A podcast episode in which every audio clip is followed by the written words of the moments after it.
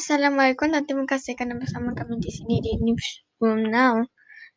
Edisi pagi pukul 9.30 kami mulakan dengan berita terkini. Terdapat kebakaran tiga buah rumah di Kampar.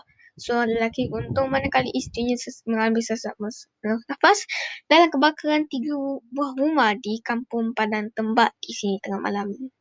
Mangsa yang meninggal dunia dikenali sebagai Ahmad, Am, Ahmad Pusir Ghazali berusia 50-an. Manakala isterinya dikenali sebagai Ngah Dimah Tamin 60-an. Menurut juga Jurucakap Jabatan Bomba dan Penyelamat Malaysia JBPM Perak, panggil pihaknya menerima panggilan mengenai kejadian itu jam 11.48 malam. Dan mari kita ke berita seterusnya dari dari portal newsroom kami. Portal newsroom kami, kita lihat Google melancarkan TTS bahasa Melayu mereka dalam bahasa Melayu.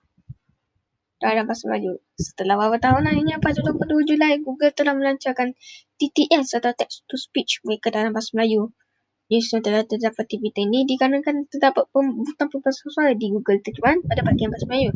Dan kami lihat sangat jarang sekali.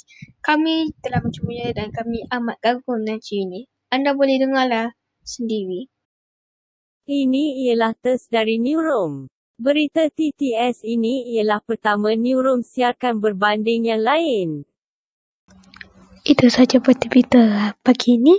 Kalau anda boleh pergi ke Newsroom Portal. Assalamualaikum warahmatullahi wabarakatuh.